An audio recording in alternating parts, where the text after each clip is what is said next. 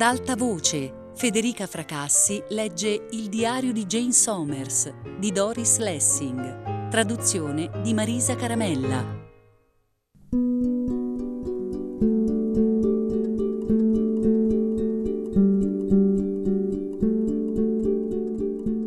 Quella sera l'elettricista mi chiamò. Mrs. Fowler l'aveva accolto con uno strillo. Che cosa vuole? E lui se n'era andato. Gli diedi appuntamento da Mrs. Fowler per la sera seguente. Ce lo trovai puntuale alle sei e vidi la sua espressione quando la vecchietta aprì la porta e la puzza e lo squallore della casa lo investirono.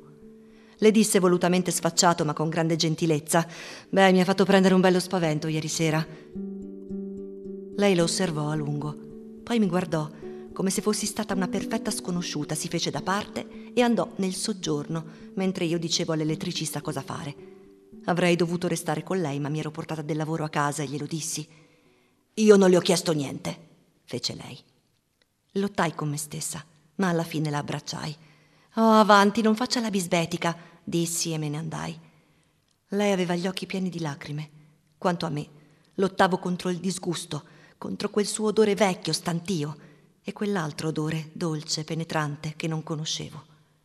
Poi Jim mi telefonò per dirmi che aveva fatto tutto quello che poteva a casa di Mrs. Fowler, aveva messo del filo nuovo e degli interruttori a un'altezza ragionevole. Le aveva anche messo una lampada da notte.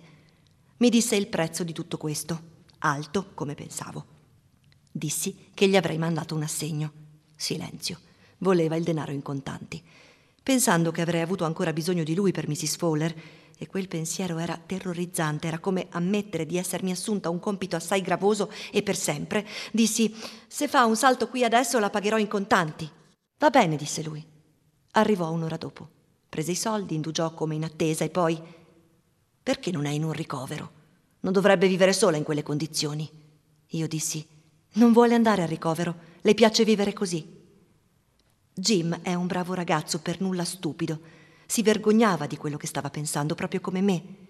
Esitò, poi disse: Non sapevo che ci fosse gente che vive ancora in questo modo.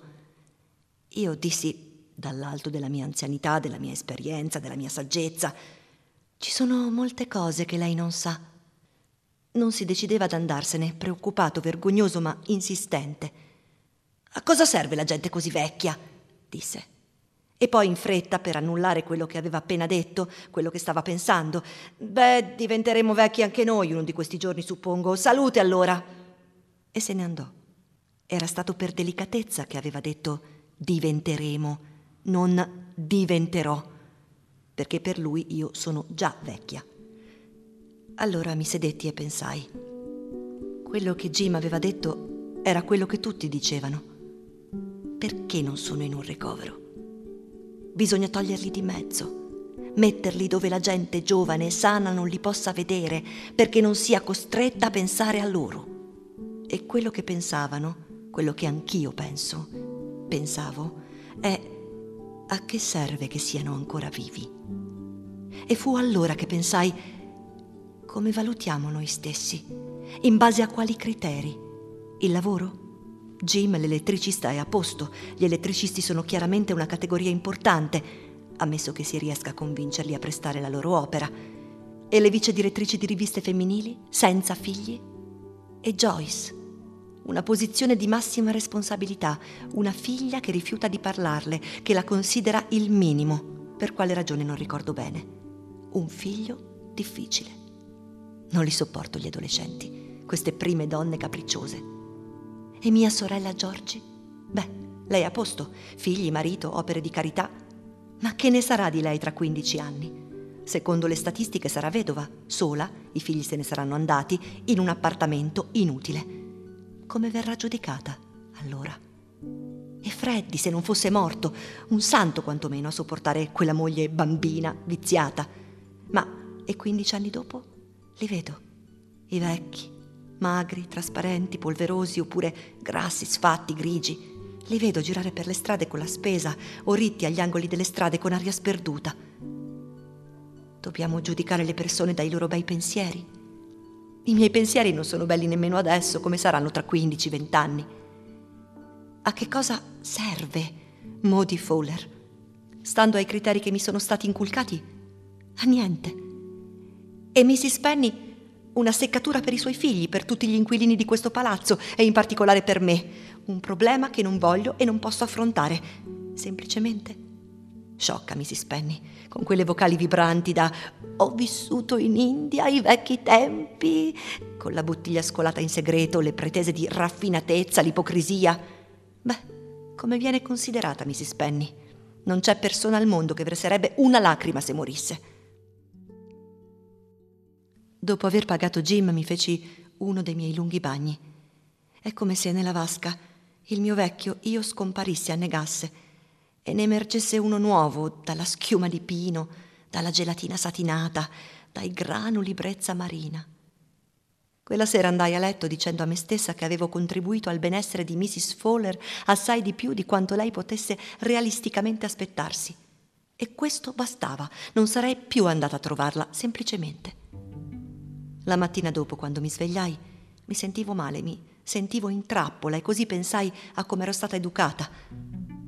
Molto interessante, in un ambiente morale, direbbe chiunque, religione ma senza esagerazioni. L'atmosfera era senza dubbio di consenso, tutti soddisfatti di sé. Noi facevamo le cose giuste, eravamo buoni, ma in pratica cosa succedeva? Nessuno mi aveva mai insegnato la disciplina, l'autocontrollo, se non in tempo di guerra, ma quelli erano insegnamenti che venivano dall'esterno. Nessuno mi aveva insegnato a fare attenzione a quello che mangiavo. Avevo dovuto arrivarci da sola o ad alzarmi presto la mattina e quella era stata la cosa più difficile da affrontare quando mi ero messa a lavorare. Non ho mai saputo dire no a me stessa quando voglio qualcosa. Non ci era mai stato negato niente nei limiti delle nostre possibilità economiche. La guerra era per via della guerra? Per via dello stretto razionamento che ai bambini non si negava mai quello che volevano? Ma c'è una cosa per cui devo ringraziare mia madre, una sola. E quella mattina, ancora a letto, le dissi grazie. Se non altro, mi ha insegnato che se faccio una promessa, devo mantenerla. Che se dico che farò una cosa, devo farla. Non è molto, ma è già qualcosa. Grazie. E dopo il lavoro tornai da Mrs. Fowler. Per tutto il giorno non avevo fatto che pensare alla mia meravigliosa stanza da bagno, alle mie lunghe sedute in vasca, alla mia dipendenza da cose del genere. Pensai che quello che io spendevo in un mese per l'acqua calda sarebbe bastato a cambiare la vita di Mrs. Fowler.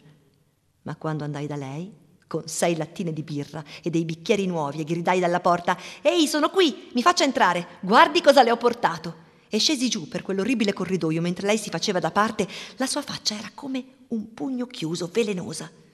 Voleva punirmi per l'impianto elettrico nuovo, per le comodità che le avevo procurato, ma io non avevo nessuna intenzione di permetterglielo. Girai per la casa a grandi passi, aprendo e chiudendo porte, versai la birra e le feci vedere i bicchieri, e quando mi sedetti, lei mi imitò subito, vivace e sorridente. Ha visto i miei stivali nuovi? le chiesi, mostrandoglieli. Lei si chinò a guardarli, la bocca che tremava di riso, di malizia. Oh, sussurrò, mi piacciono le cose che indossa, sono sempre bellissime. E così passammo la serata insieme e le mostrai ogni punto dei vestiti che indossavo. Mi tolsi il golf e restai immobile mentre lei mi girava intorno ridendo.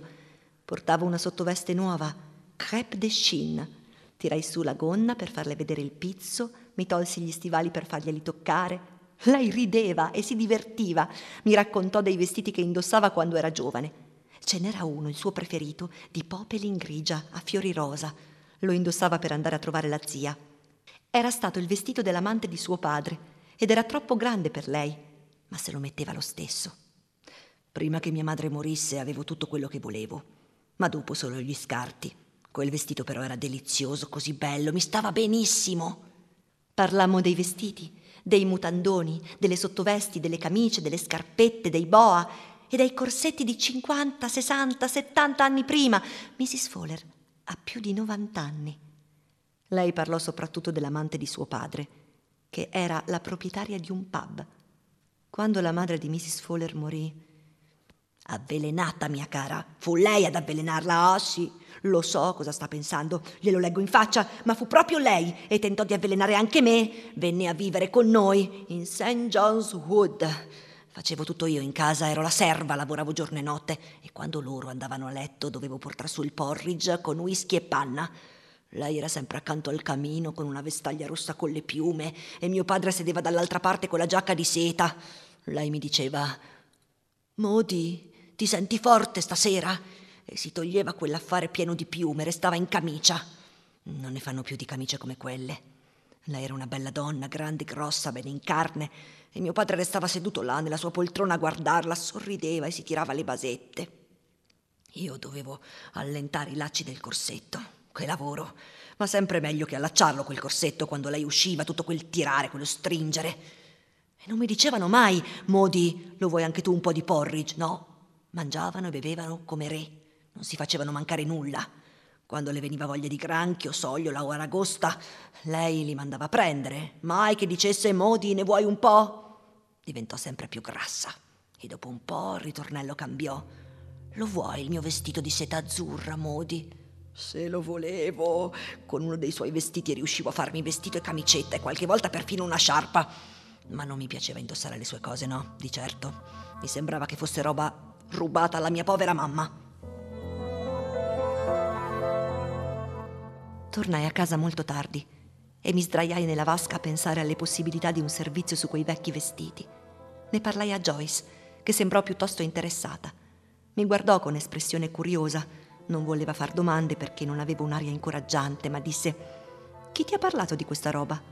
Quando io le descrissi il vestito rosa da pomeriggio della proprietaria di un pub degli anni precedenti la Prima Guerra Mondiale, la quale, secondo Mrs. Fowler, aveva avvelenato la moglie del suo amante e tentato di far morire nello stesso modo la figlia, e il peignoir di satin color prugna con le piume di struzzo nere. Ah, ho una doppia vita, le dissi. E lei fece, così pare, con quell'aria indifferente, assente che comincio a riconoscere. Ieri sera sono tornata da Modi. Le ho detto, posso darle del tu? Ma lei non è sembrata contenta. Odia l'eccessiva confidenza, la mancanza di rispetto. Così ho lasciato perdere. Accomiatandomi le ho detto, allora per favore mi dia lei del tu almeno. Così ora mi chiamerà Jenna ma lei sarà sempre Mrs. Fowler in segno di rispetto. Le ho chiesto di descrivermi tutti quei vecchi vestiti per la rivista. Le ho detto che le avrei pagato la consulenza. Ma quello è stato un errore. Ha esclamato subito, sconvolta, offesa. Oh no, come puoi? Io adoro parlare dei vecchi tempi. E così ho lasciato perdere ancora una volta. Quanti errori sto commettendo nel tentativo di fare la cosa giusta. Quasi tutti i miei impulsi sono sbagliati, come vergognarmi della mia stanza da bagno e della rivista. Ieri sera ho passato un'ora a descrivere la mia stanza da bagno nei minimi particolari, mentre lei sedeva, sorridente, felice, e faceva domande. Non è invidiosa, no, ma ogni tanto assume un'espressione cupa, arrabbiata, e so già che dirà qualcosa senza parere più tardi. Ha parlato ancora della casa di St. John's Wood. Mi pare di vederla. I mobili pesanti e scuri, le comodità, il buon cibo, i liquori. Suo padre era il proprietario di una casetta costruita proprio nel punto in cui loro volevano far passare la linea di Paddington o qualcosa del genere e ne ricavò una fortuna.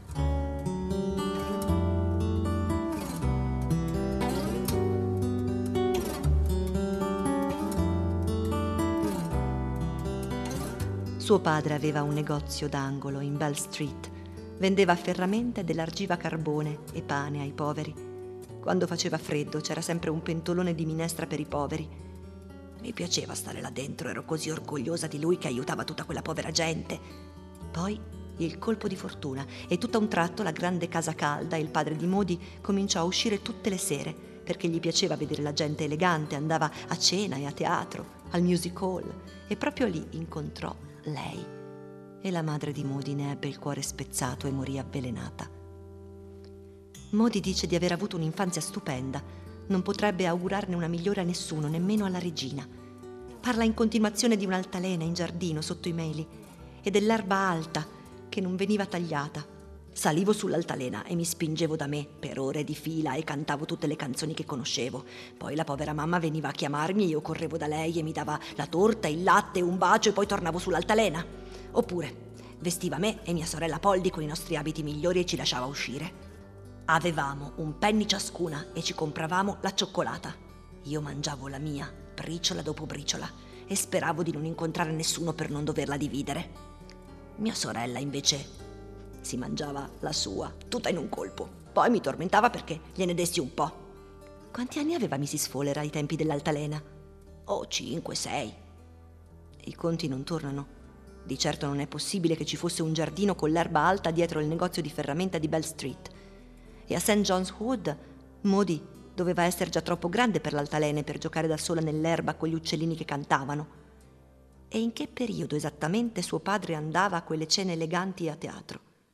Glielo chiedo, gliele chiedo queste cose ma a lei non piace entrare nei dettagli cronologici. Nella sua mente ci sono solo le immagini brillanti che ha dipinto per se stessa e che sono rimaste intatte attraverso tutti quegli anni, quei decenni.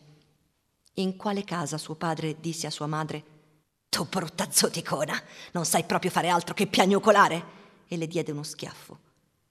Ma non ci riprovò mai più, perché Modi gli si buttò addosso e lo colpì alle gambe fino a quando lui si mise a ridere, la sollevò per aria e disse alla moglie Se avessi un po' del suo carattere saresti qualcuno, per poi scappare dall'amante.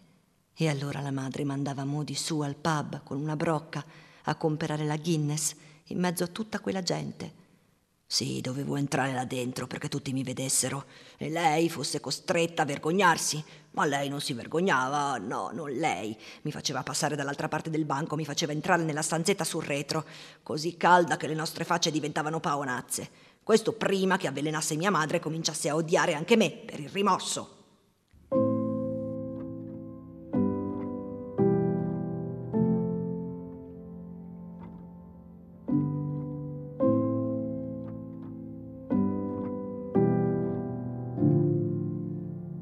Tutto quello che ho scritto finora è una ricapitolazione, un riepilogo. Da ora in avanti scriverò quello che succede giorno per giorno se ci riesco.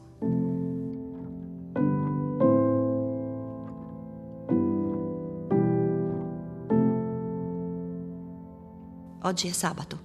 Ho fatto la spesa. Sono tornata a casa a lavorare per un paio d'ore e poi ho fatto un salto da Mrs. Fowler. Ho bussato ma nessuno ha risposto. Sono tornata su per quei vecchi gradini fino in strada e l'ho vista trascinarsi sul marciapiede spingendo il carrello della spesa. L'ho vista come quel primo giorno, una vecchia strega curva deforme. Una visione terrorizzante, naso e mento adunchi, pesanti, sopracciglia grigie, ciocche scomposte di capelli bianchi sotto il cappello nero tutto macchiato. Mi è venuta incontro ansimando pesantemente. Quando l'ho salutata ha scosso la testa con quel suo gesto impaziente, poi ha sceso i gradini senza parlare, ha aperto la porta, sempre senza parlare, ed è entrata in casa. Sono stata lì lì per andarmene, invece l'ho seguita e senza che lei me lo chiedesse sono andata nella stanza col fuoco acceso. Lei è arrivata parecchio tempo dopo, forse mezz'ora dopo, e nel frattempo la sentivo armeggiare. La vecchia gatta gialla è venuta a sedersi ai miei piedi. Lei ha portato dentro il vassoio con la teiera marrone, i biscotti, tutta gentile e sorridente. Ha tirato le tende sporche, ha acceso la luce e ha aggiunto carbone nella stufa. Nel secchio non è rimasto nemmeno un pezzo. Le ho preso il secchio di mano e sono andata giù per il corridoio fino alla cantina. Un'oscurità senza un briciolo di luce, odore di gatto. Ho riempito il secchio di carbone e l'ho riportato in casa e lei ha teso la mano a prenderlo senza dire grazie. Il problema di questo riepilogo, di questa ricapitolazione, è che tende a tralasciare gran parte dei cambiamenti di umore e di atmosfera. Potrei dire, all'inizio Modi era arrabbiata, poi è tornata di buon umore e ci siamo divertite molto prendendo il tè. Mi ha raccontato, ma e tutti gli altri stati d'animo, l'affetto, l'irritazione, la rabbia, tanta rabbia, che provavamo entrambe. Mi sono arrabbiata là sui gradini quando lei è entrata in casa senza parlarmi. E probabilmente anche lei era arrabbiata. Pensava, adesso stiamo esagerando. E seduta in quella stanza con la gatta, ero furiosa. Pensavo, bel modo di ringraziare.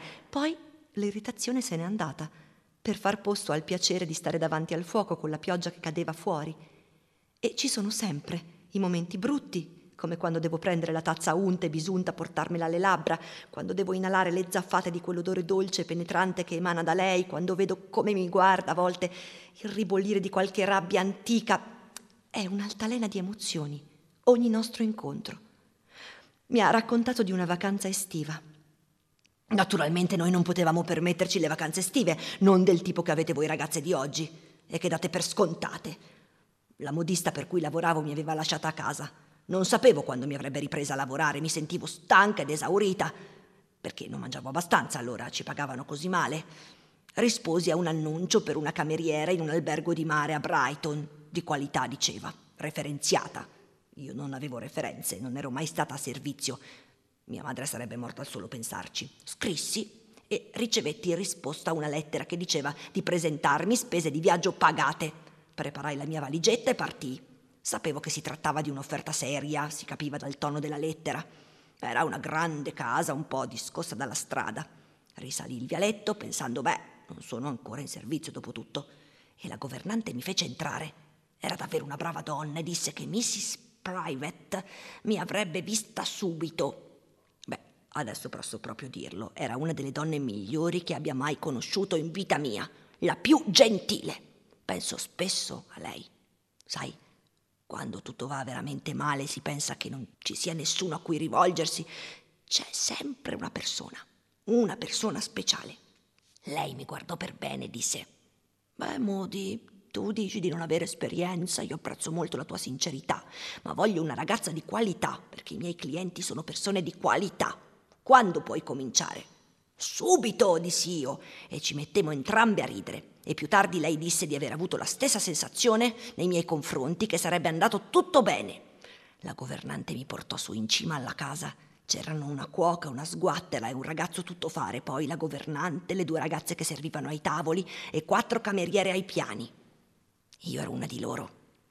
Dormivamo in una delle stanze in soffitta, due letti, due per letto, non dovevo cominciare che la mattina dopo. E così corsi giù alla spiaggia, mi tolsi le scarpe. C'era il mare, bellissimo. Non lo vedevo da quando era morta mia madre. E così mi sedetti sulla spiaggia a guardare l'acqua scura che si muoveva avanti e indietro. E mi sentii felice, così felice. Poi corsi via nel buio a casa, terrorizzata per via dello strangolatore. Per via di chi? E qui mi ha raccontato una lunga storia messa in giro dai giornali dell'epoca di un uomo che strangolava le ragazze che giravano sole.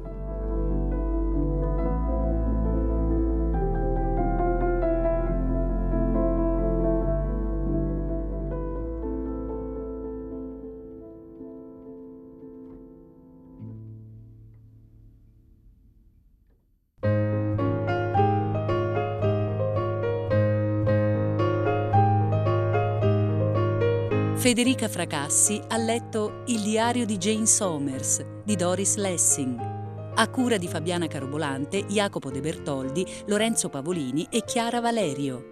Regia di Luigi Iavarone. Tutte le puntate sul sito e sull'app Rai Play Radio. Ad alta voce è un programma Rai Radio 3.